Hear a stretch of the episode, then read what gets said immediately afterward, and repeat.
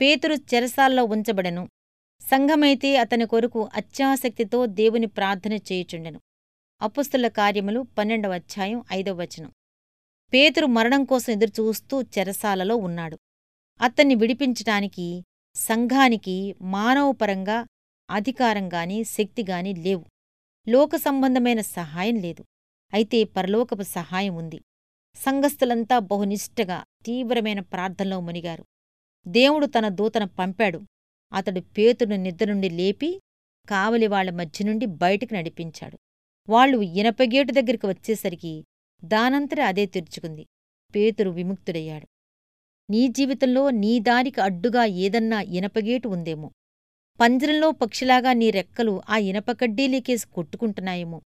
నువ్వొక రహస్యం నేర్చుకోవాలి. నమ్మిక గల ప్రార్థన.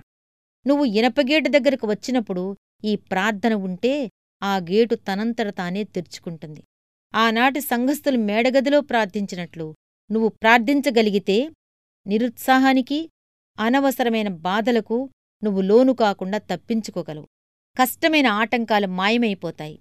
నీ స్వంత విశ్వాసంతో కాక దేవుడిచ్చిన విశ్వాసంతో ప్రార్థించడం నేర్చుకుంటే ప్రతికూల పరిస్థితులు చక్కబడతాయి. మార్కు సువార్త పదకొండవ అధ్యాయం పన్నెండవ వచనం. చెరసాలల్లో ఉన్న ఆత్మలెన్నో ఏళ్ళ తరబడి గేటు తెరుచుకోవాలని ఎదురుచూస్తున్నాయి. క్రీస్తులోని ప్రియులు సైతాను బంధకాల్లో ఉన్నవారు నమ్మికతో కూడిన నీ ప్రార్థన వల్ల విముక్తులవుతారు. అత్యవసర పరిస్థితుల్లో అత్యాసక్తితో ప్రార్థించాలి. మనిషి మొత్తంగా ప్రార్థనగా రూపొందాలి.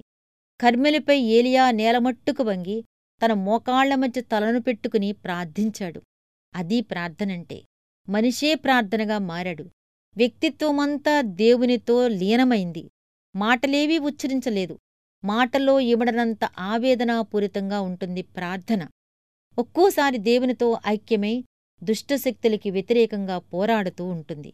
ఇలాంటి ప్రార్థనకి తిరుగులేదు. ఇలాంటి ప్రార్థన ఎంతో అవసరం. ఉచ్చరింపశక్యం కాని మూలుగులు దేవుడు నిరాకరింపశక్యం గాని ప్రార్థనలు.